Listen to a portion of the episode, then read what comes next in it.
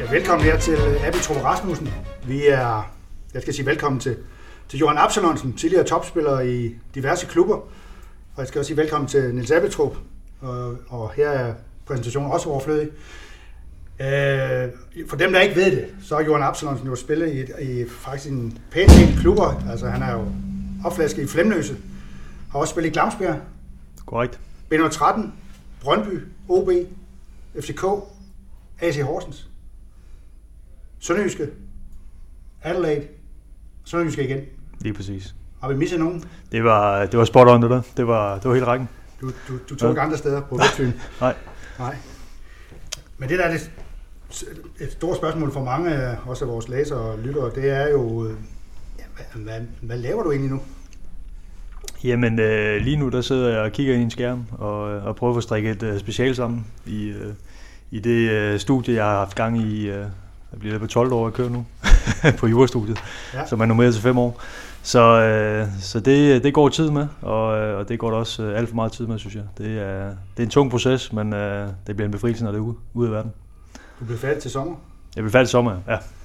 Nu er folk jo sådan lidt øh, jura, jamen det er sådan en, der så skal sidde lige se de her amerikanske retssale her, hvor, hvor man skal sidde som overdommer og afgøre det hele. Med par ryg på. Med par ryg på. Øh, hvad, er det for en afart af studiet, du er, i gang med? Eller hvad kan det bringe?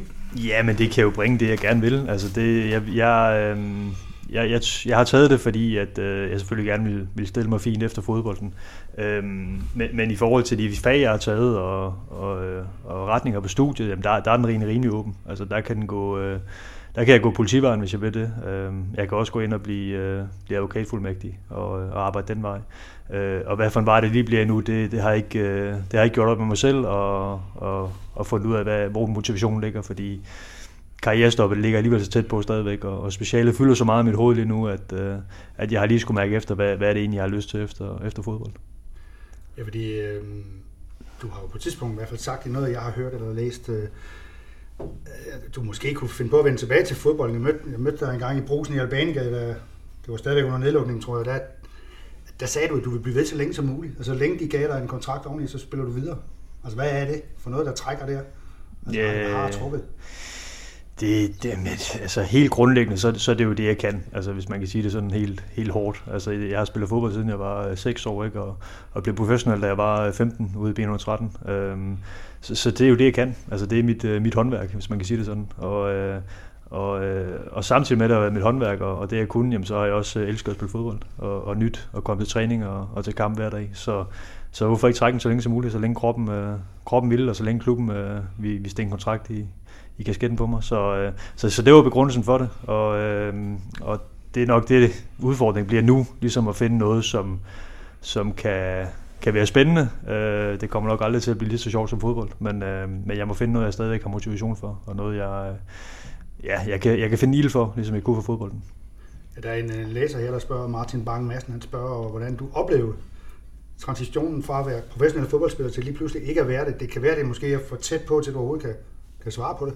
Det tror jeg, det er, fordi øh, for mig gik jeg, jeg gik på ferie i Sønderjyske i december, og, øh, og op, mentalt har, har jeg været på ferie rigtig længe. Øh, jeg tror ikke, øh, op i mit hoved er det helt gået op for mig nu, at, at fodbolden det kommer ikke igen. Jo, måske Old Boys øh, fodbold på et tidspunkt, men, øh, men, men, men fodbold, som jeg kender det, kommer ikke igen, og, og den reaktion tror jeg, jeg får på et tidspunkt. Jeg har ikke fået den nu, men, øh, men jeg skal nok komme en, øh, en regning på et tidspunkt, hvor, hvor, hvor jeg ligesom opfatter, okay, det, det er min nye virkelighed, det her. Der, der, kommer ikke, øh, der kommer ikke til at ske noget med fodbold mere.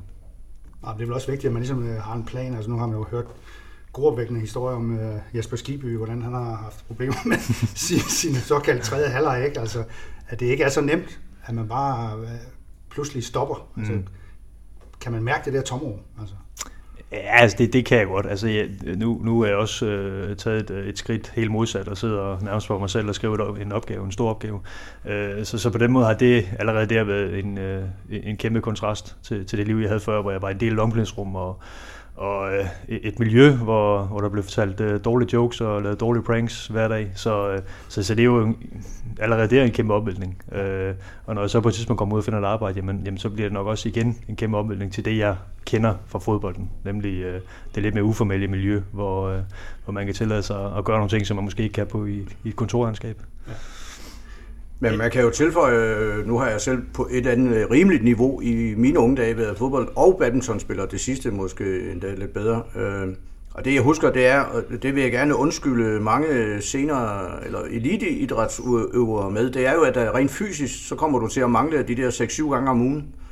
Og det tænker man ikke over i starten, men det er en kæmpe udladning af energi, og det fylder så meget, det giver struktur i ens liv. Mm. Så man skal virkelig arbejde, arbejde med sig selv. Det kommer snigende lige pludselig. Øh, hvor, hvad skal man bruge al den tid til? Og ikke mindst øh, energi. Mm. Nu, øh, jeg tror, du er typen, der er klar over det. Mm. Og øh, nu har du så kastet dig over, over jurastudiet. Det tror jeg er meget klogt.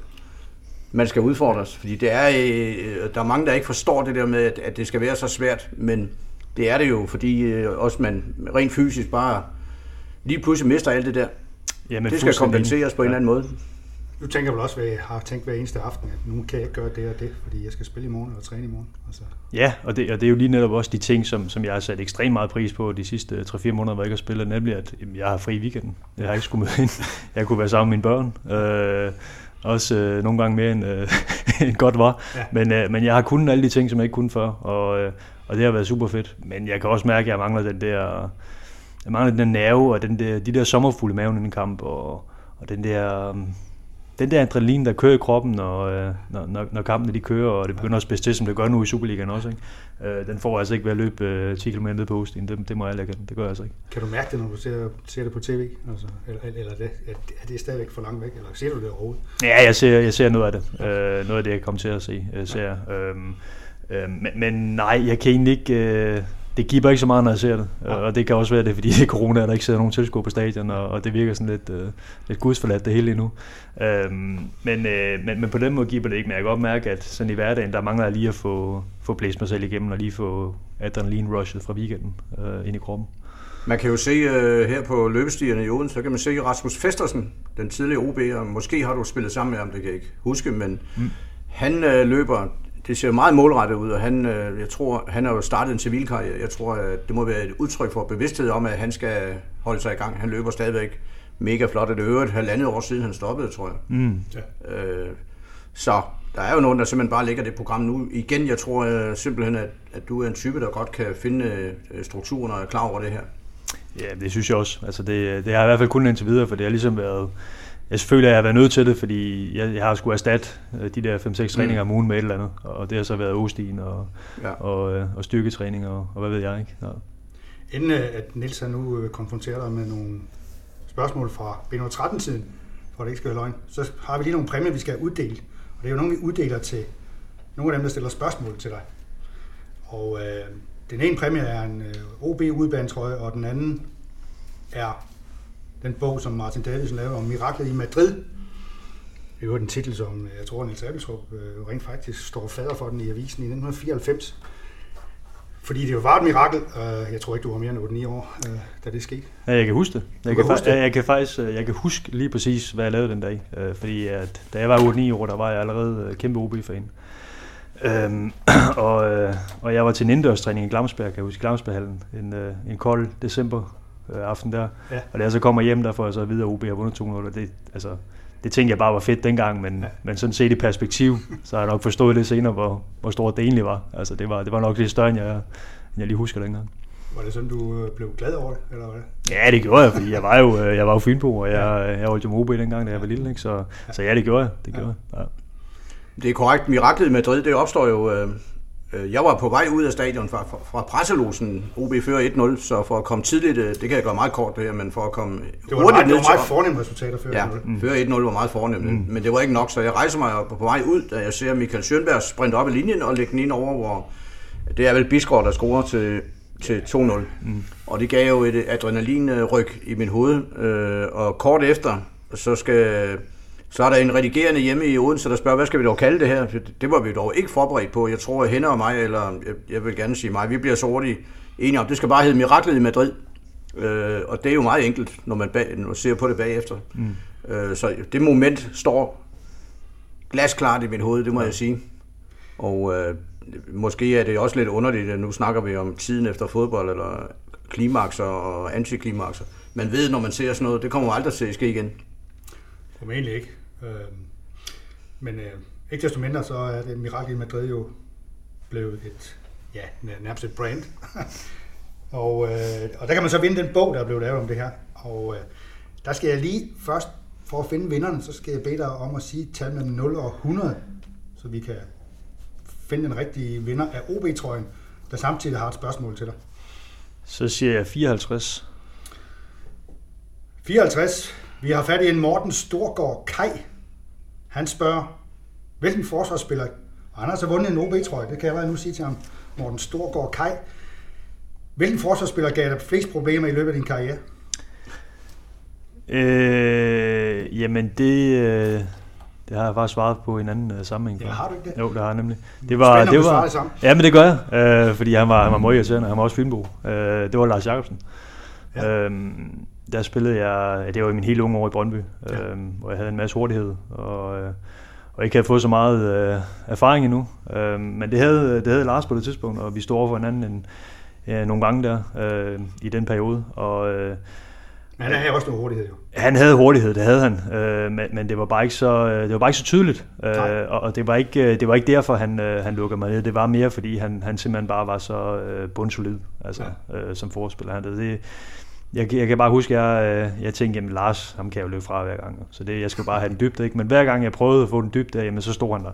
Øh, og, og hver gang jeg prøvede at komme forbi ham, jamen så havde han læst min dribling, eller også så blev han bare stående. Altså han, han var ikke, du, jeg, kunne ikke, øh, jeg kunne ikke manipulere med ham og komme forbi ham. Og, og jeg kan huske, det frustrerede mig en del, og, og begyndte også at løbe ind i ham og sådan noget, fordi det, det virkede sgu ikke med ham.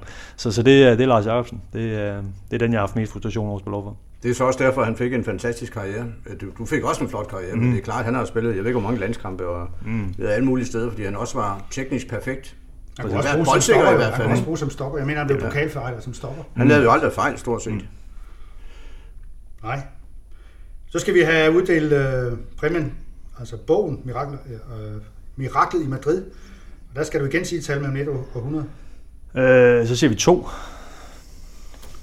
To, det bliver en... Øh, jeg ved, han, han hedder Christian Mogensen. Der er en bog på vej til dig inden så længe. Øh, han spørger, hvor skuffet var du over ikke at komme med til VM i Sydafrika 2010? Præstationerne på banen i efteråret 2009 gjorde du at du ifølge pressen var en mulig kandidat til VM-landsholdstruppen. Var du det? Ja, det var jeg. Ja. Øh, det var jeg skuffet over, men, men jeg var, jeg var også, jeg er også afklaret nok, og jeg var også det på det tidspunkt til at sige, at jeg ikke fortjent at komme med. Nå. Ikke på det forår, jeg leverede i, i OB på det tidspunkt. Øhm, efteråret var, var en perfekt, øh, perfekt stigning øh, mod, øh, mod landsholdet, og kom ind og fik spilletid og scorede også, og, ja. og følte egentlig, at jeg var, at jeg var kommet ind i varmen, hvis man kan sige det sådan. Men, øh, men jeg må også sige, at, at mit forår, det, øh, det, det berettigede ikke til, at jeg skulle, jeg skulle med til VM. Så, øh, så jeg toppede, hvis man kan sige sådan, jeg toppede lige et halvt år for tidligt i forhold til, i forhold til VM og i forhold til landsholdet. Ja, det blev vel udtaget i april eller sådan noget? Eller? Ja, det tror jeg, det kan jeg ikke engang huske endnu. Men, men, øh, men jeg kan i hvert fald huske, at, øh, at på baggrund af, af min præstation i efteråret kontra foråret, så, så var det helt fair. Men, men derfor var det selvfølgelig ærgerligt, fordi det var jo det var jo også en af grundene til at forlænge med OB på det tidspunkt. Det var jo også den, den garanterede spilletid og, ja. og, øh, og muligheden for at komme med til et, øh, et VM. Han spørger også, han har et tillægsspørgsmål. Hvilken træner har betydet mest for din karriere? Ah, men det, ja, det, det vil jeg nemt bare sige en enkelt, men, men der, er, der er mange, der har betydet noget på hver deres tidspunkter. Altså jeg vil sige, jeg, jeg startede med, med, med en Jens Lolk ude i 13, som, øh, som lærte mig noget om mandskabspleje, øh, og lærte hvordan, øh, eller i hvert fald jeg mærker, hvordan man kan tage hånd om unge spillere, som han gjorde jo også. Øh, fantastisk mand. Ja. Øh, kom jeg over til Laudrup i Brøndby, som, som lærte mig at spille fodbold. Øh, jeg havde haft meget hurtighed og power og, og skudstyrke, men, men jeg manglede noget fodboldforstand, og, og det fik jeg ind i, i Brøndby øh, via hans træning og, og hans input. Øh, Ja, og, og sådan, har, sådan har folk givet mig noget øh, hen ad vejen. Også Morten Olsen gav mig også nogle redskaber i forbindelse med, at jeg var inde omkring landsholdet. Øhm, så så jeg, kan ikke, jeg kan ikke pege på at sige, at ham der var den bedste. Øh, for, for alle har givet mig noget på, på forskellige tidspunkter i karrieren. Men, men det er i hvert fald tre, som, som, øh, som ligesom har, har lagt nogle grundsten, øh, for at jeg kom op og fik en, en karriere i hvert fald. Nu er det jo klart, at du sådan formentlig stadigvæk følger Sønderjyske, men, men følger du også OB den dag i dag? Kommer du på staten, hvis det var? Ja, altså jeg følger OB, og ja. jeg følger Sønderjysk, og jeg følger Superligaen generelt. Øhm, og jeg kan sagtens finde på at tage ud på stadion og kigge. Øhm, det, det har jeg også været, også mens jeg har været Sønderjysk spiller. Øhm, men, øhm, men, men ikke, øh, ikke, ikke mere end, end det. Altså, jeg, jeg bor i byen og, og, og Fynbo, og håber selvfølgelig, at, øh, at vi har et hold i, i Superligaen på Fyn. Det, det skal vi have. Øhm, men omvendt har jeg jo også været mange år i Sønderjyske, så, øh, så jeg har jo også et, øh, en svaghed for, øh, for den sønderjyske del af, af, af Danmark. Så, så, så det er sådan lidt, lidt ambivalent, men, men mit forhold til OB er, er rigtig fint i dag, og kender også mange af dem nede i OB, og, og ja, håber, håber kun det bedste for, for, for Fyn og, og oplandet, som, og som jeg ved, nu er jeg selv opvokset på Fyn, og, og kender jo også ude i, i yderdistrikterne af Fyn, men der er jo så mange, der sidder og håber på at komme nu OB, altså det, det, skal, det skal lykkes, ikke? Altså fordi oplandet er så stort, og, og der er så mange, der egentlig gerne vil, vil OB, ikke? Så, øh, så på, på Fyns vegne, så håber jeg, at, øh, at det, det kommer lidt højere op i tabellen derude. Du stiller lige et spørgsmål, som kan føre til, at Niels han øh, griber ind eller tilføjer sin, øh, sit spørgsmål. Øh, det er, det er noget, jeg kan huske, det der med, at du valgte Brøndby i stedet for, for OB dengang. Det var noget, man jo talte meget om dengang, hvordan kunne det overhovedet lade sig gøre? Hvordan det kunne lade sig gøre, at OB ikke kunne, kunne øh, få fat i dig? Altså, hvad, hvordan husker du det? Ja, det var ikke, fordi de ikke prøvede i hvert fald, for det prøvede de øh, op til rigtig, rigtig mange gange. Så, så det, var ikke, det var ikke derfor. Øh, men, men jeg kunne jo se, øh, øh, se helt objektivt på det og sige, jamen, de, de holdkammerater, der spillede sammen med på landsholdet, øh, på det tidspunkt ungdomslandsholdet, Gagara, Lorentzen, øh, Nicky Semling, sådan noget, spillede alle sammen i Brøndby og, og var inde omkring førsteholdet. Øh, og kiggede på OB's trup dengang, jamen så var der ikke nogen af de unge spillere, der var i OB, der var i nærheden af førsteholdet. Og dem, der havde været, jamen de var hurtigt røget ud igen. Øh, øh, på bekostning af nogle erfarne spillere. Så, så jeg kunne jo godt se, at, at, at det ville selvfølgelig øh, være nemt og bekvemt at flytte 2B på det tidspunkt, men jeg kunne også se, at dem, dem jeg, spillede, dem jeg startede ind med på, på U17-landsholdet dengang, de, de var oppe og snuse til Brøndby's første hold. Og det var jo lidt paradoxalt, når man tænker på, at Brøndby på det tidspunkt, øh, i hvert fald udefra set, og nok også på mange andre parametre, var en større klub end, end OB. Øhm, men, øh, du var bange for ikke at få spil til OB? Jeg var, jeg var simpelthen bange for at blive lidt, øh, lidt trykket dernede i forhold til, at, at, at, at velviljen for at, at tage unge spillere op var, var på det tidspunkt større i Brøndby, og, ja. og det var derfor, jeg valgte Brøndby. Men Niels, du kan jo huske det hold i B13, som... Ja, det kan jeg jo som, som journalist. Stort. Jeg har også selv spillet i B13 i min meget fjerne ungdom. Det skal ikke være nogen hemmelighed, så jeg har altid haft et lidt tæt kendskab til klubben, og måske kan også godt finde på at gå ud og se den på en, en gråværsaften en onsdag. Så jeg, jeg mener, at jeg har set dine første kampe for, for B13, og jeg har været inde og kigge i, øh, i øh, arkivet. I, øh, det er jo en overgang med Martin Vingård og Jonas Boring. Ja. Og øh, 13 ligger og kæmper i bunden af første division. Det er de sidste år eller to, hvor de overhovedet er oppe i første division. Og der ligger man selvfølgelig mærke til det der kul. Det var ikke øh, dybt forbløffende, fordi der var selvfølgelig, øh, det havde man hørt om, at der var noget på vej der. Under blandt andet med Jens Jolk, Lolk, og der var Allan Drud og andre. Ikke? Jan Vingård var vel mm. også i, øh, i klubben. Og der var du øh, men jeg har skrevet her 2003-2004, der ser jeg en kamp FC Fredericia 13-1-1. Jeg ved ikke, om du var med i den kamp? Den er jeg ikke med i, tror jeg. Nej. Fordi jeg har lige set, at du debuterer allerede i 2002. Kan det passe? Jeg mener, at jeg debuterede mod Horsens på hjemmebane ja. i en uh, øh, 0-0 ude på ja. campus. Yes. Ja, det, det er min første kamp. Og ja, det pussy er, at øh, jeg stod sammen med min øh, gode bekendte Viggo Jensen. ham kender alle her på Fyn og i fodbold Danmark. Og jeg kan huske, at på Fredericia stadion også, og også i den i den periode, der stussede han lidt over, hvad der var, der foregik derinde.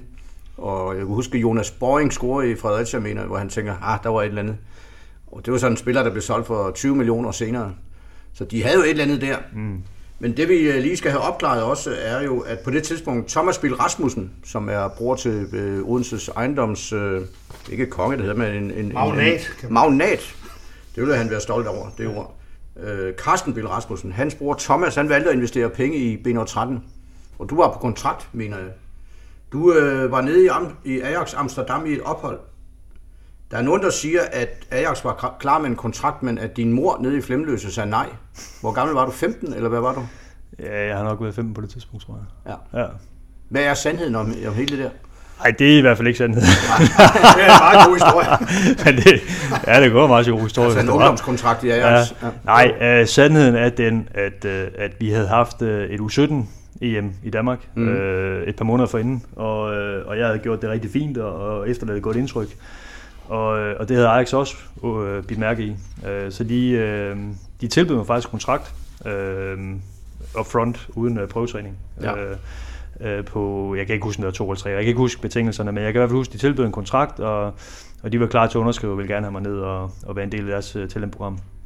Og jeg var jo, øh, på det tidspunkt var jeg jo stadig meget hjemmefødt, og, og, øh, og havde nærmest ikke sluppet flemlyset, så, så for mit vedkommende ville det være ret lige at komme ned og prøve træne først, inden jeg sagde ja til noget, som, som jeg ikke har prøvet yes. øh, før.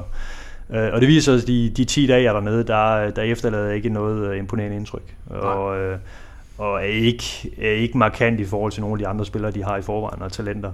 Øhm, så det, det ender faktisk ud med, øh, fra at de tilbyder mig en kontrakt, øh, inden jeg tager ned og prøvetræner, så, øh, så får jeg at vide, at øh, de vil lige vil holde øje med mig øh, det næste stykke tid, da jeg så er færdig med prøvetræning dernede. Så, så det er sandheden. Okay. Det, det er simpelthen, at, øh, at jeg spiller mig faktisk væk fra en kontrakt, da jeg var til prøvetræning dernede. Øh, så fik vi det opklaret. jeg kan huske, det skuffede Thomas Spille Rasmussen, øh, fordi at, øh, det var ikke, han skubbede dog en del penge ind i, i, mm. i, i, i det selskab, som jo måske kunne have, hvis det var blevet fastholdt, mm.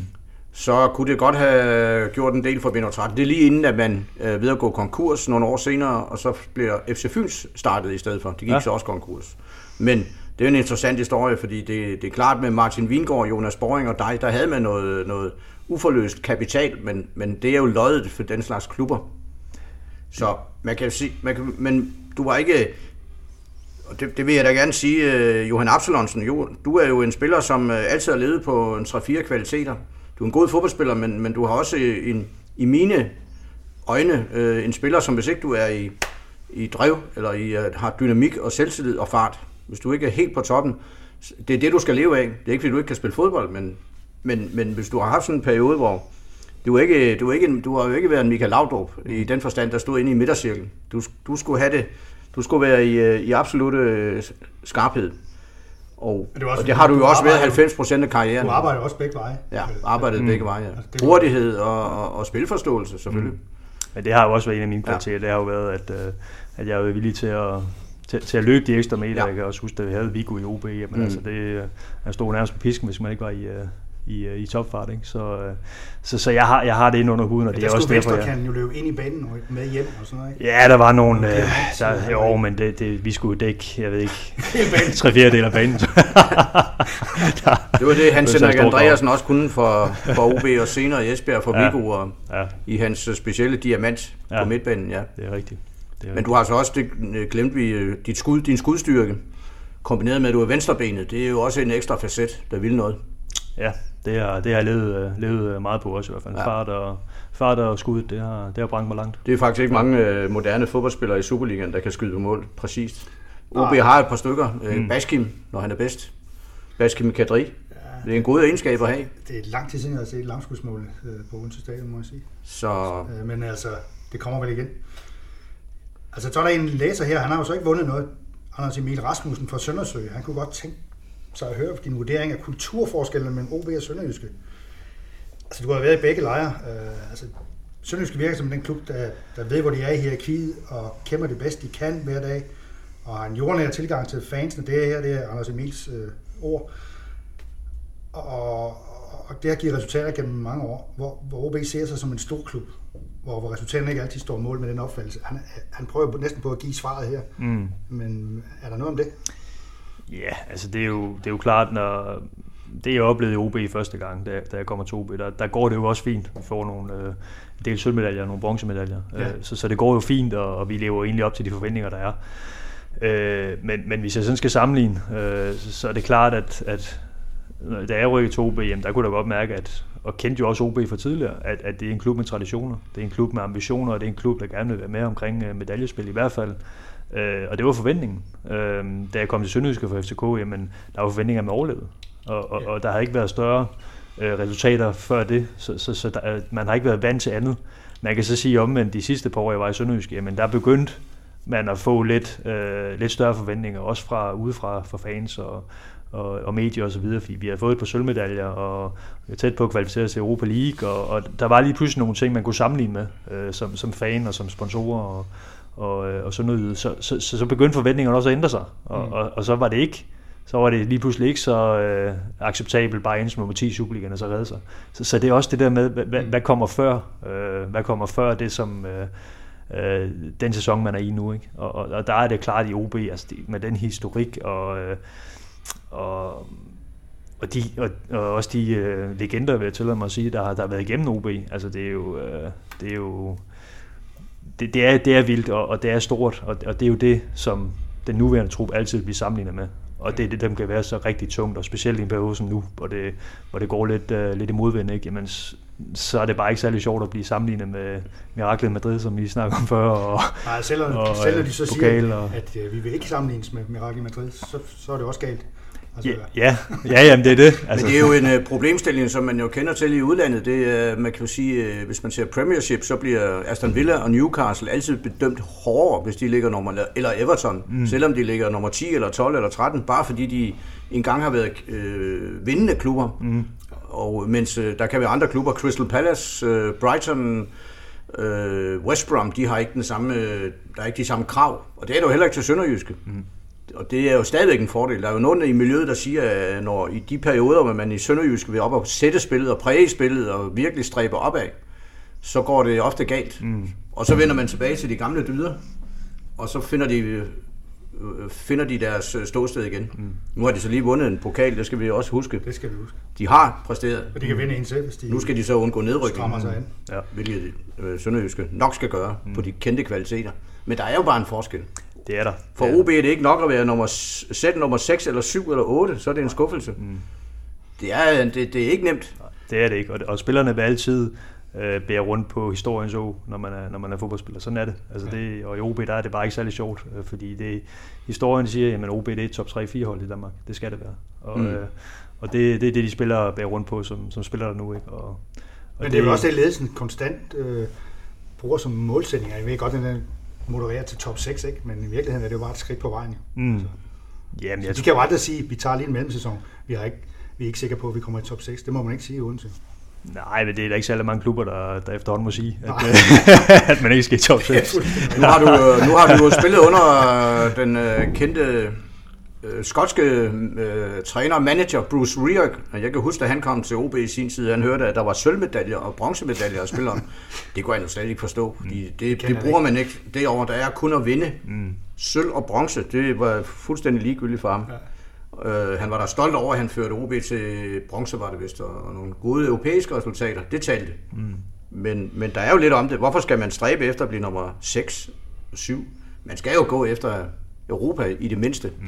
hvis man er OB, det synes jeg.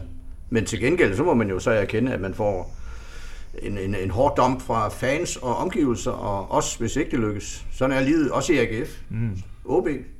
Ja, og i Bayern München. Bayern, ja. Så de kan jo ikke tåle at blive slået ud af Paris. Det er nemmere at være, det er nok, det er jo nemmere at være Randers, det er nemmere at være Silkeborg og Sønderjyske det er, altid, det er altid nemmere ved dem, der ikke har vundet så ja. meget og ikke har, har været så højt op, fordi ja. så er alt det, man opnår, jamen, det er altid bare en, uh, en bonus og lidt flødeskum. Ikke? Så, sådan, er det. sådan er det. Ja.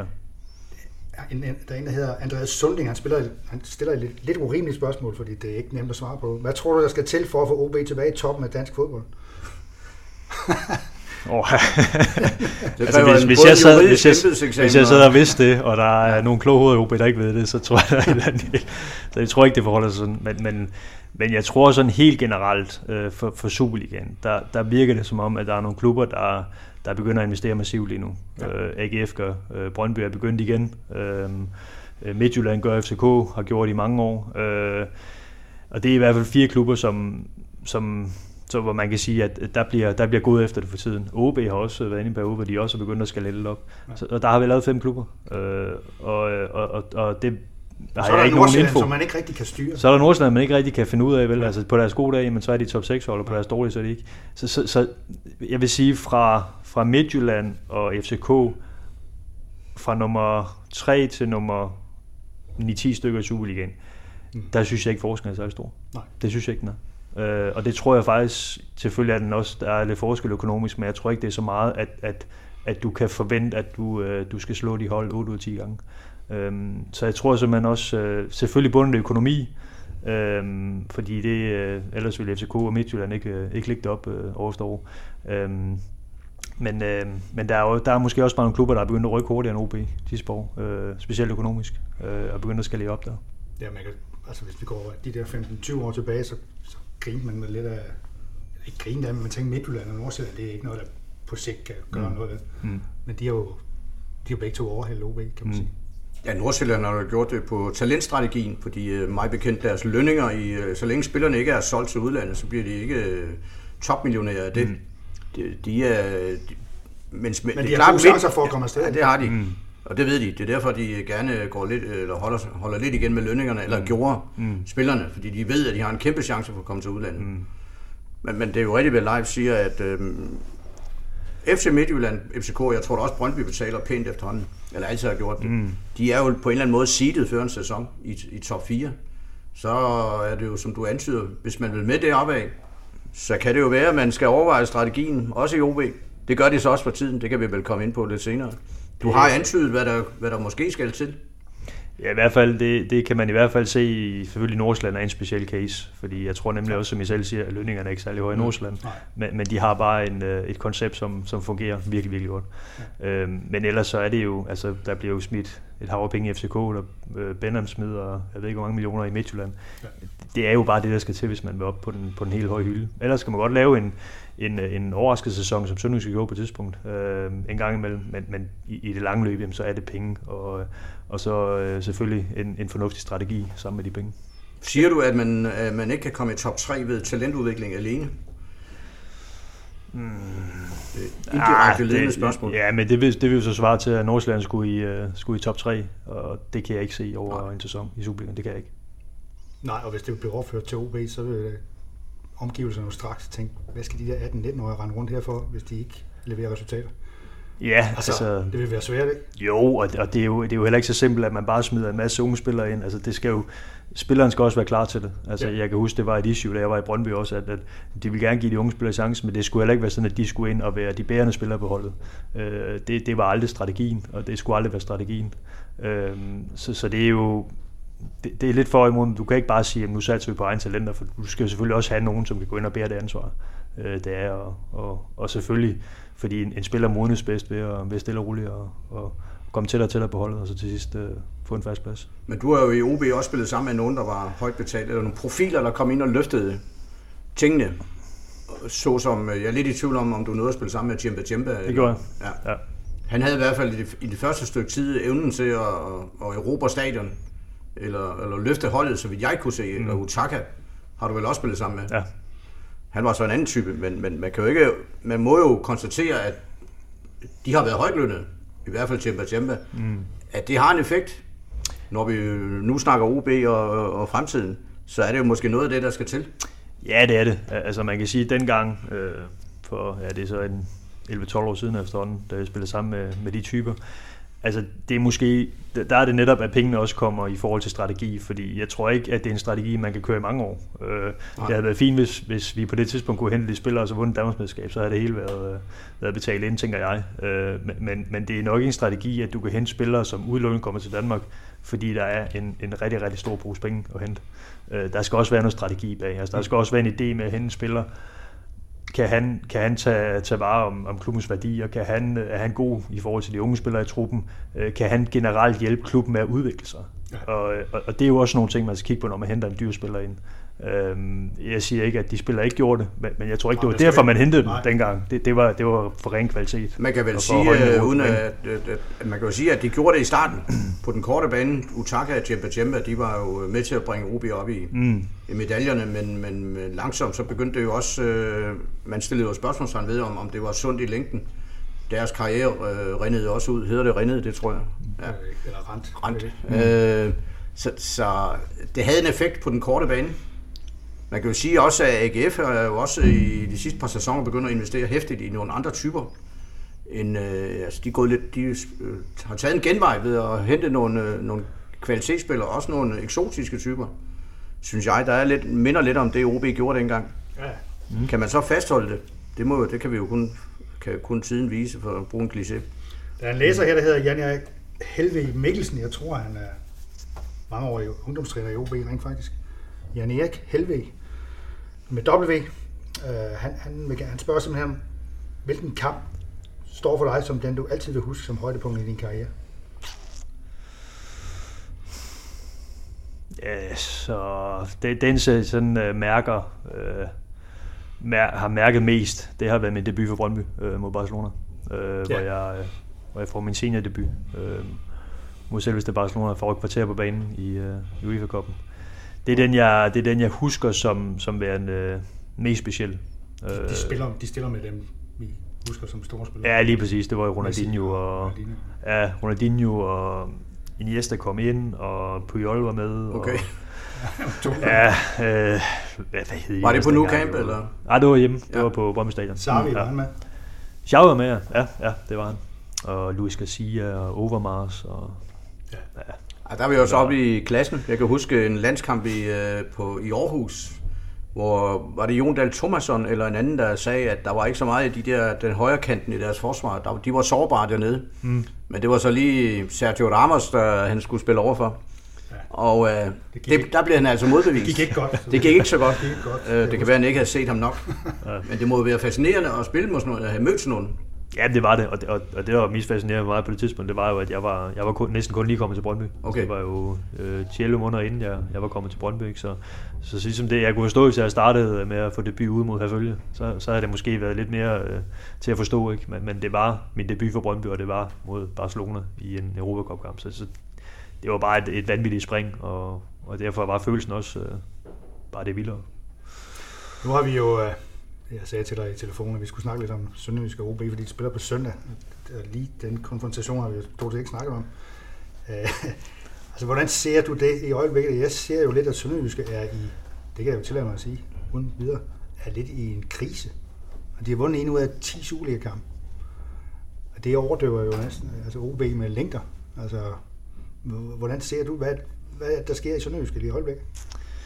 Ja, altså, jeg vil sige, jeg har jeg, jeg, kan godt, jeg kan godt selv mærke på egen krop, hvad der sker dernede, for jeg har selv været i de situationer i Sønderjyske. Ja. Øh, for for det, det har været et billede, som, som har vist sig tidligere også, øh, og som faktisk har været kendt, øh, kendetegnet for, for en del sæsoner også, da jeg var der, øh, ja. hvor vi starter rigtig, rigtig fint ud i, øh, efter sommerferien, øh, kommer godt for land, ligger godt til i Superligaen, og så i løbet af efteråret daler det, og så når det begynder at spidse til igen, jamen så, øh, så får vi snuden over, over vandet igen. Ikke?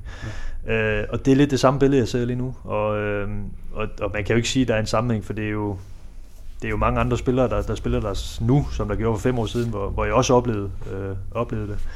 Øh, men det er helt sikkert en, et issue, som, øh, som, som bare også har ligget der i, i tidligere sæsoner, hvor, øh, hvor det har været samme billede, hvor, hvor starten har været stærk, øh, gået ned, og så øh, reddet sig op til sidst igen. Jeg så jo øh, kampen mod Horsens på tv forleden, og jeg må da sige, at de fører 2-0, og spiller faktisk en flot første halvleg. De er jo inde i en, i, de havde jo spillet en pokalsemifinale op i Midtjylland nogle dage forinden. Ja. Og man må, man må sige, øh, efter at Horsens kom på 3-2, der knokler de løs Sønderjysk, og de kæmper, og de prøver også at spille. Men billedet var vel også, at de øh, anførte at Dal Hente, at de så slidte og trætte ud. Og det, det gør mig bekymret på Sønderjyske vegne lige nu. De skal også spille her i midtugen. Øh, ja, de skal spille på torsdag eller i morgen? Spiller torsdag, ja. ja. Og det må give OB en fordel. Altså en del af det her, det er slidhed. Det er så op til træneren at dosere. Altså efter søndag, så er det måske overstået med, med, med den der overbelastning. Så er de måske ude af pokalen. Det ved vi ikke i, i talende øjeblik. Men kan man sige, Johan, at øh, hvis vi... Altså OB, de begynder allerede tale lidt nedrykning efter den der Lyngby-kamp her forleden dag. Det var lige ved at gå galt, at Lyngby havde vundet, ikke? Så har der været fem point til op til OB, ikke? Er Sønderjysk bedre rustet til nedrykningskampe end OB er? Det er sådan en floskel. Det, ja, det er det, og så kan man sige, ja, vi Sønderjysk har prøvet det før, og de kender betingelserne og sådan noget. Ja, ja. Altså, det, det giver jeg ikke så meget for. Altså, altså det, det, som jeg stusser over lige nu, det er, at, at det hold, der egentlig virker som om, der, der, der er mest ovenpå, det er Lyngby, selvom de er 5-6 point efter, ja. efter eller under stregen. Ikke? Ja. Øh, det er det, jeg beder mest mærke i, at, øh, at det, det er det hold, der er ovenpå. Selvom de har altså med, med 8 kampe tilbage og 6 point op, så er det, så er det stadigvæk et bjerg, de skal, de skal bestige. Hvordan hænger så noget sammen? Er det fordi, de andre er skuffet over, at de ikke har nået noget? Eller hvad? Det, ja, og så, så er det jo også, øh, jeg tror det også, det er lige så meget, fordi at Lyngby har haft har været inde i en rigtig god periode, og, ja. og selv med 2-2 med OB, der, der spiller de jo klar til at vinde. Så, så jeg, jeg tror, at Lyngby føler, at de rider på en bølge, hvor, hvor Sønderjysk og OB føler, at, øh, at øh, den skal bare trækkes landene her, og så skal vi videre til næste sæson. Øhm, så så, så det, er, det er jo helt mentalt det hele, fordi på, på stillingen, jamen, så, øh, så burde OB og Sønderjysk jo ikke være, være så bekymret for, for Vejle er det også. Nej, men der og ligger de jo selv øh, afgøre to, det. 6 point og hente for løb. De kan jo bilde sig ind, at de kan lægge 6 point på i tabellen, fordi hvis det skal give mening, så skal de jo slå Sønderjysk og OB. Ja, men det er rigtigt. Men, Og så men, har det jo lige pludselig, øh, så er du helt oppe i nakken på den. Lige præcis. Men, men du kan også vente om at sige, at OB og Sønderjyske skal bare vinde en kamp mod ja. Lyngby, jamen, så har de også lukket, øh, slukket lyset stort set for, for Lyngby. Ikke? Så, så, så det, er også, det er også, hvordan man vinder den. Og, og, og det, det mentale overskud, det, det er bare Lyngby, der, der har det i øjeblikket. I, Man i kan den sige, at. Lyngby skal jo, man kan jo sammenligne det med en boksekamp. De skal jo præstere i de sidste syv omgange. Skal jo optimalt i alle syv omgange. Der må ikke laves en fejl, fordi den, den ene kamp, hvor de kikser, så kan det være overstået. Mm. Vi kan vel godt være enige om, at ud fra et normalt billede, så bør OB og Sønderjyske. Det normale vil være, at de kan godt være, at de kommer lidt i krise her, men de, de får den alligevel klar hjem. Der er trods alt så meget robusthed i de klubber. Det burde være det normale, ja. men det er jo det, der er farligt. Nu ved jeg jo, at du skal hente din datter på Marie Jørgensen skole lige her ved siden af. Øh, klokken 3 formentlig. Yes. Og, øh, så derfor, det sidste spørgsmål er, hvordan tror du, den her kamp mellem Sønderjysk og OB ender? Eller hvad bliver det for en kamp? Ja, hvad bliver det for en kamp? Jeg tror, det bliver en... Øh, altså nu øh, ser det ud, som om banen er blevet en anelse bedre ude på, på stadion derude, men, øh, men det, det bliver en slåskamp. Altså det gør det. Og, øh, og jeg, jeg, jeg vil sige, med, med tanke på de sidste program, jeg har haft på Odense Stadion, der, der føler jeg egentlig, at, at, at OB har haft et, et lille øh, overtag på Sønderjyske. Øh, ja. Også selvom vi fik et kryds derude sidst. Øhm, Så, så, sidste sekund, ikke? jo, lige præcis. Ja, ja. Så, øh, så, så jeg, jeg har måske, øh, hvad skal man sige, jeg, jeg synes, den hælder lidt 2B øh, med, det overtag, de har haft på Odense Stadion mod Sønderjyske de sidste par kampe. Men, men igen, begge hold er i en, øh, i en forfatning, som, som ikke, øh, ikke ligner dem, så, så det kunne sagtens gå ind og blive en, øh, en 0-0-1. Altså det, det kan jeg sagtens se for mig. Og begge hold kan leve med det. Super, ja, det er nemlig det. Ja. Jamen, super Johan, du, du skal have tak, fordi øh, du kom. Øh, Niels og mig fortsætter nu her bagefter. Ikke med at sige grimme ting om dig eller noget som helst, men mere vurdere situationen i OB. Øh, jeg ved ikke, om du overhovedet kan finde ud af det her. Jeg skal nok finde, Altså finde selv? vej ud. Ellers så tager jeg vinduet. Det gør du. Det er altid. Ja, men tak for den gang. Selv tak. Johan. Det var en fornøjelse. Ja. Hej. Og mens vi er over på, at Johan kan, kan finde ned på gaden og over på skolen lige her ved siden af, Han er kendt i det fynske, det er jeg sikker på. så, øhm, ja, så skal vi jo kigge på, på den aktuelle situation, som vi jo har berørt.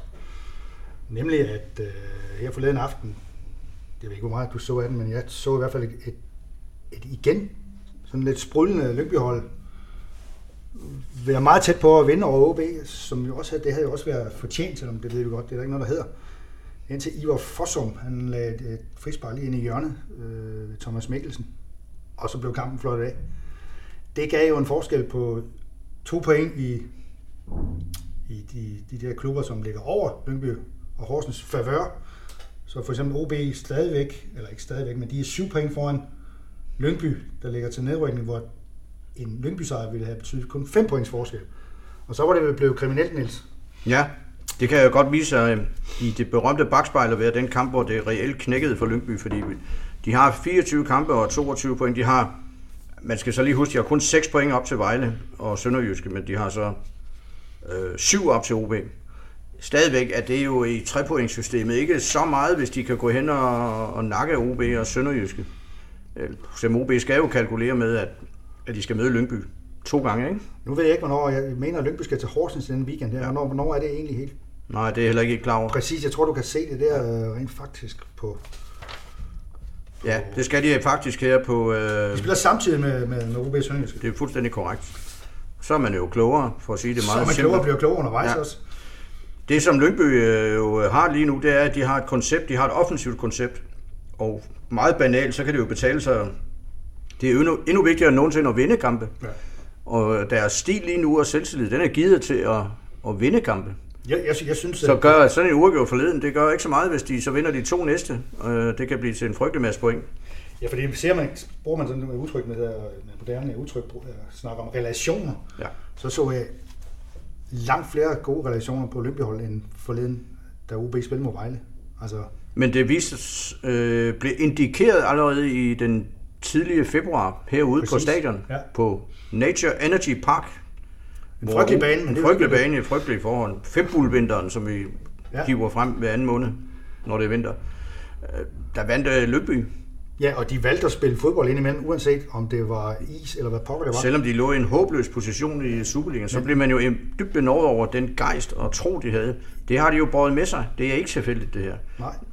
Jeg vil så stadigvæk fastholde, at OB skal have så meget øh, fysik, klasse og rutine. Klasse kan være svært at se lige nu, men der er trods alt så meget ekspertise i de spillere, så meget fysik, at det må ikke gå galt. Men Nej. Det er jo også det, de skal ryste af sig, den der fornemmelse af, at det ikke kan gå galt, for det kan det. Stadigvæk, den, de skal kunne, øh, de har gode odds på søndag, fordi Sønderjyske ser slidte ud. Ja, det må man sige. Det gjorde de i søndags. Og Glenn, deres træner, Glenn Riddersholm, han skal være dygtig til at finde et frist hold. Og det gør han måske ved at rotere. Og hvem er det så, han får ind? Kommer lidt an på, hvordan den der kamp op i Herning øh, torsdag udvikler mm. sig. Hvis de kommer bagud 2-3-0 ved pausen, så, så begynder han med at, at smide den kamp. Ja, vi så så også Vejle, som burde have været mere øh, slidt end OB ja. her forleden, efter at have spillet en øh, midtugekamp i Lyngby. Ja. De vandt over OB. Det, det, så, der, det var, så der det, var masser af overskud der.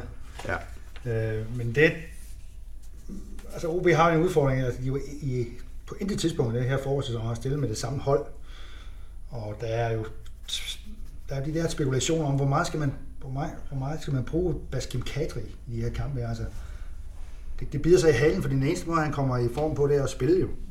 Men hvis han spiller kampe, hvor han ikke bidrager til noget, ret meget i hvert fald, og, og de minutter, han har fået indtil nu, der overbeviser han jo ingen om, at øh, det her det bliver stort. Nej. Hvordan man takler man sådan en situation? Ja, altså man kan jo sætte ham af.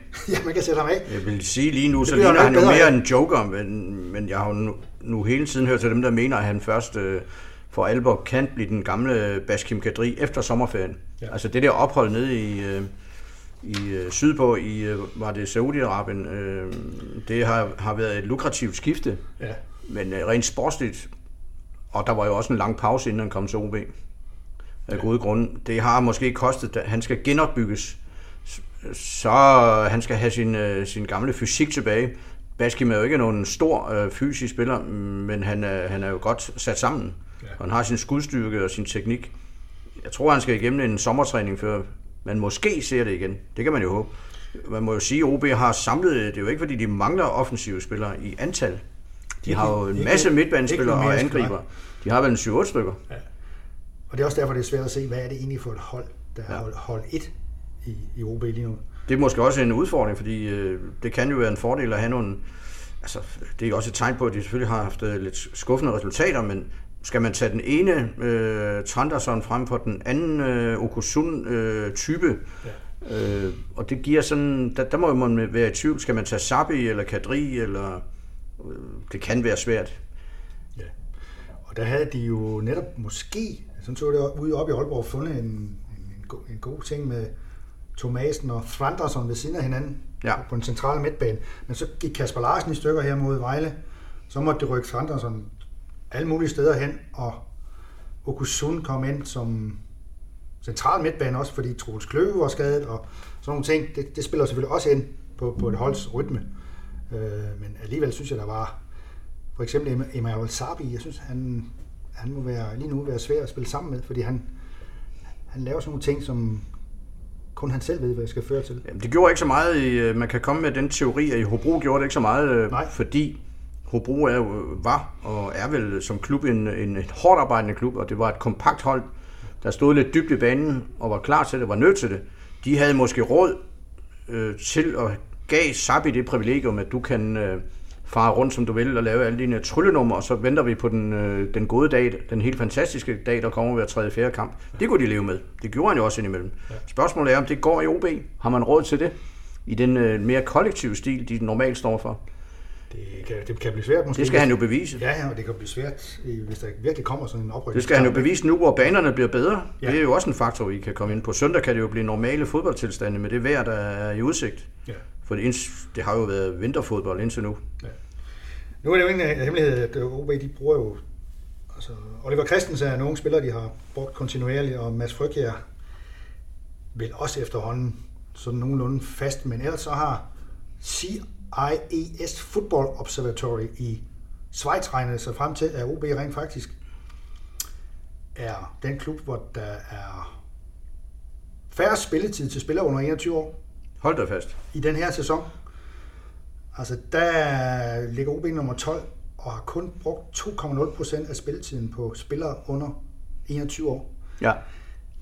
Dertil skal jeg så sige, og her går for eksempel tipsbladet, der citerer den her undersøgelse, at de er lidt farvet over, at man ikke har brugt Max Fenger så meget, øh, fordi han jo slog til i foråret, men, men der skal man jo lige huske, at han jo rent faktisk er blevet opereret i knæet, Yes. så han ikke har bidraget ret meget. Så det der krav, der også nu kommer om at starte med ham inde på søndag, det kan vise sig at være skidt, fordi han er slet ikke klar til det. Nej, det var vel noget springerknæ eller noget. Springerknæ, som, det, som man blev ved med at håbe på kunne gå væk, og så blev han opereret, og så går der endnu længere tid, og den stil, han har, den er jo også øh, forholdsvis krævende. Han, han, han løb jo de steder hen, hvor det, hvor det, hvor det gjorde ondt. Det er jo lidt ærgerligt, fordi Fenger er jo en uh, atletisk spiller. Han har jo spillet badminton og været ja. svømmer og meget bekendt og atletikmand. Og når han er skadesfri, så kan han jo løbe den berømte sol helt sort, kulsort. Ja, man kan også løbe Ja, de ja. steder hen. De han kan løbe de timer rigtige steder. han var farligere end nogle af de andre til sammen. Altså, Og det han beviste ved sit gennembrud i OB, det har, mister man jo ikke. Altså en blikket for, hvor man skal løbe hen, Ja. og farligheden.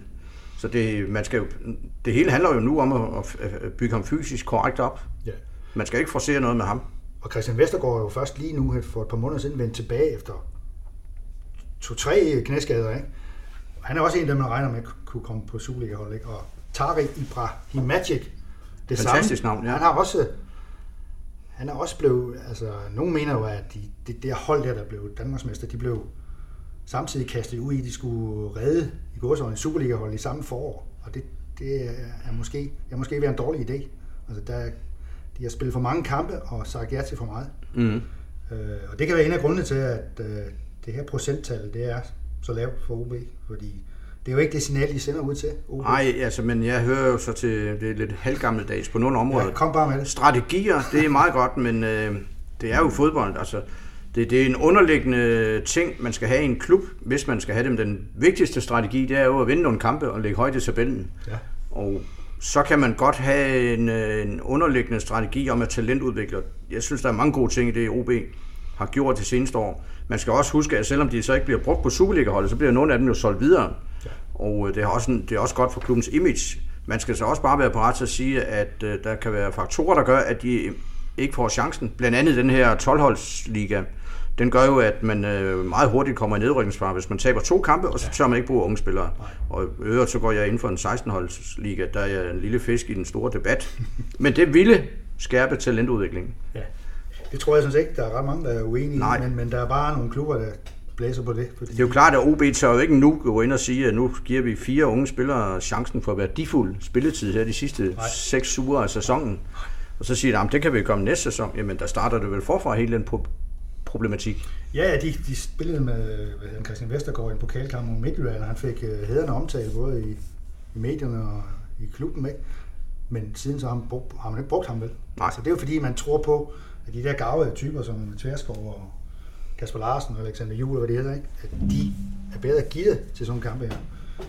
Og, øh, men øh, tror vi på, at, Niels, eller, at øh, OB kommer i, øh, i alvorlig fare? Nej, det tror jeg ikke på, fordi Nej. Det er imod naturloven, og det har vi også set i andre år. Ja. Der er en tendens til, at man gør OB dårligere i sådan nogle perioder her, men de har jo stadigvæk en stærk målmand og et, et, i hvert fald fysisk meget solidt hold Ja. og en masse rutine. Det bør bjerge dem hjem. De har også en træner, der i den grad øh, kender til organisation og har været igennem 20-25 års øh, hårde kampe i fodboldverdenen. Han ved godt, hvordan den skal skæres. Burde vide det. Ja, det er jeg sikker på, at han ved. Det er ikke det samme, som det lykkes. Nej. Men på et eller andet tidspunkt, så knækker filmen hos øh, øh, Lyngby, det er jeg sikker på. Øh, jeg er mere, kunne egentlig godt være mere bekymret for Sønderjysk, men de har samme fordel. Øh, nemlig, at Lyngby skal jo, de skal jo præstere godt i stort set alle kampe. Det bør ikke kunne lade sig gøre. Nej. Det er netop det, der til gengæld er den største risiko for OB Sønderjyske, at man bliver lullet i søvn. Det er vi også nødt til at bruge, den floskel. de skal jo også, de skal jo også tænke op, opad. Altså, der er jo en lille guldråd den anden vej med syvende pladsen. Ikke? Det kan jo ikke nytte, at man bare lader den gå fløjten heller. Fordi OB virker jo heller ikke øh, sattelfest på nogen måde. Vel? Altså, det svinger meget i, i Aalborg også. Altså, de, de får langt fra så mange point i øjeblikket som, som Lyngby heller. Jeg vil stadigvæk fastholde, at OB er måske ikke et hold, man behøver at frygte lige nu, hvis man sådan rent offensivt, eller man, man ikke ved, hvordan man skal spille imod. Øh, Men de er svære at slå. De bør være svære at slå, fordi der er så meget øh, solidt fundament i de bæreste 7 folk, at det skal man kunne stille op til i hvert fald en uafgjort her og der. Ja. Men øh, det er jo sådan noget med, at de sidste fem hjemmekampe, OB har spillet, er det i fire af dem ikke scoret. Altså, så kan man kun være glad på spillerne som egen over, at der ikke har været tilskud, fordi det tror jeg ikke, at de fynske folk havde fundet, sig, fundet sig i, at de er så boglamme på. De har jo et stærkt, øh, også uberegneligt kort, det er Jebali, eller Jebali, det ved ja. jeg, jeg ved ikke, hvordan det udtales, Nej. men han har jo på sine bedste dage klassen til at afgøre en kamp. Ja. Det er så bare spørgsmålet, hvornår de dage kommer. Nu kommer solskinnet, så... Ja, det er måske en mulighed, men han har også nogle gange de der hold, der bare stiller sig ned og pakker, pakker sig. Der har han svært ved at finde ud af, hvor han så skal, hvor han så skal løbe hen, tænker jeg. Altså, ja, måske han, også han, nu, han, han skal... Han kan ikke løbe ud i frimærker, vel, for der står sgu også en mand. Måske nu, han skal strikke flere kampe sammen, hvor han øh, og så også lægger de der lidt halvdumme frispark og øh, sære episoder på jo, men, væk, synes, men det har han gjort på det seneste. Jeg synes det egentlig, at han er blevet bedre til. Det er mere det der med, om han er farlig nok mm. for, for, for et stopperpar, der er vant til at sparke ko over kirken. Ikke? Altså, det skal han jo vise. Det, det, det skal Men det er klart, at han skal hjælpes af, af angrebsbakker og af offensive midtbandspillere, der, ja. der også rykker nogle ting i, øh, i stykker, så han får plads. Ja. Det hele hænger jo sammen. Det er også derfor, at holdopstillingen til på søndag, den, den, den, den er meget usikker. Altså, der er Kasper Larsen har været skadet, Oliver Lund skadet, Warren Laversen skadet, Kløve skadet, Jan Strakman, jeg er ikke sikker på, at han er skadet, han har bare valgt fra, altså på det sidste. Der går jo selvfølgelig nogle hårdnakke rygter om, at han allerede på sommer skal spille i Horsens. Øh, det vil vi så se, om det bliver Ja, han vil passe øh, øh, godt i Horsens, hvis man må formode, at de rykker ned. Det, det ligger det jo til. Så bliver han jo en fantastisk spiller i første division til at starte et, et ryg mod en, en returbillet til Superligaen. Der vil han virkelig blomstre op igen det skulle man mene. Og jeg synes, at øh, Troels Kløve kunne også på et tidspunkt gå, gå den vej, men det mener jeg stadigvæk måske er lidt for tidligt. Han har stadigvæk nogle kvaliteter, der, der, han er vel en af de spillere, der trods alt binder noget sammen, Troels Kløve, synes jeg. Ja. Fordi han hele tiden samler nogle bolde op, og har, han løber langt og sådan nogle ting. Men har det samme som mange andre OB midtbanespillere. Hvor mange mål laver de? Altså, ikke ret mange. Der skal tænkes grundigt af, af cheftræner Michael Hemmingsen. Øh øh, fungerende træner, øh, normal sportschef. Han skal ind på køkkenbordet med alle sine kort. Ja. Hvem er friske? Hvem er... Ja, hvem er, ikke, hvem er, hvem er i hvilken blanding står de bedst lige nu? Fordi der er, og så er der de der skader, så ja. jeg vil stadigvæk sige, at en uafgjort kan OB leve med. Det kan de.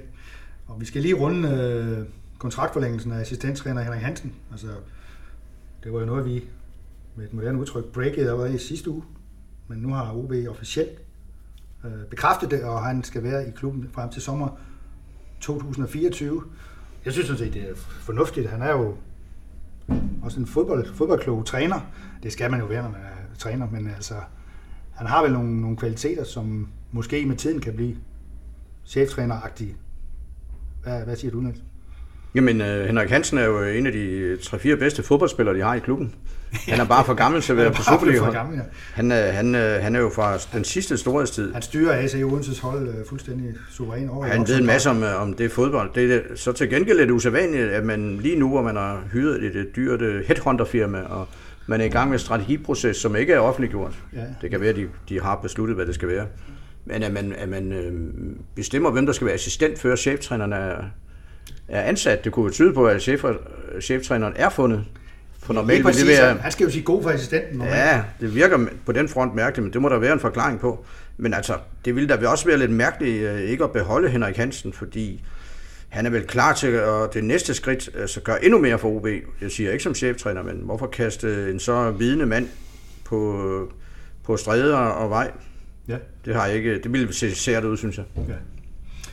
Godt. Jeg tror, at vi skal slutte øh, i denne omgang for Abelton Rasmussen. Og øh, vi vender tilbage øh, enten i næste uge eller senere, fordi OB går ind i en meget afgørende uge med øh, hjemmekamp mod Sønderjyske, en rejse til Aalborg onsdag, og så en hjemmekamp mod Lyngby. Så tror jeg, at vi bliver klogere efter de tre kampe.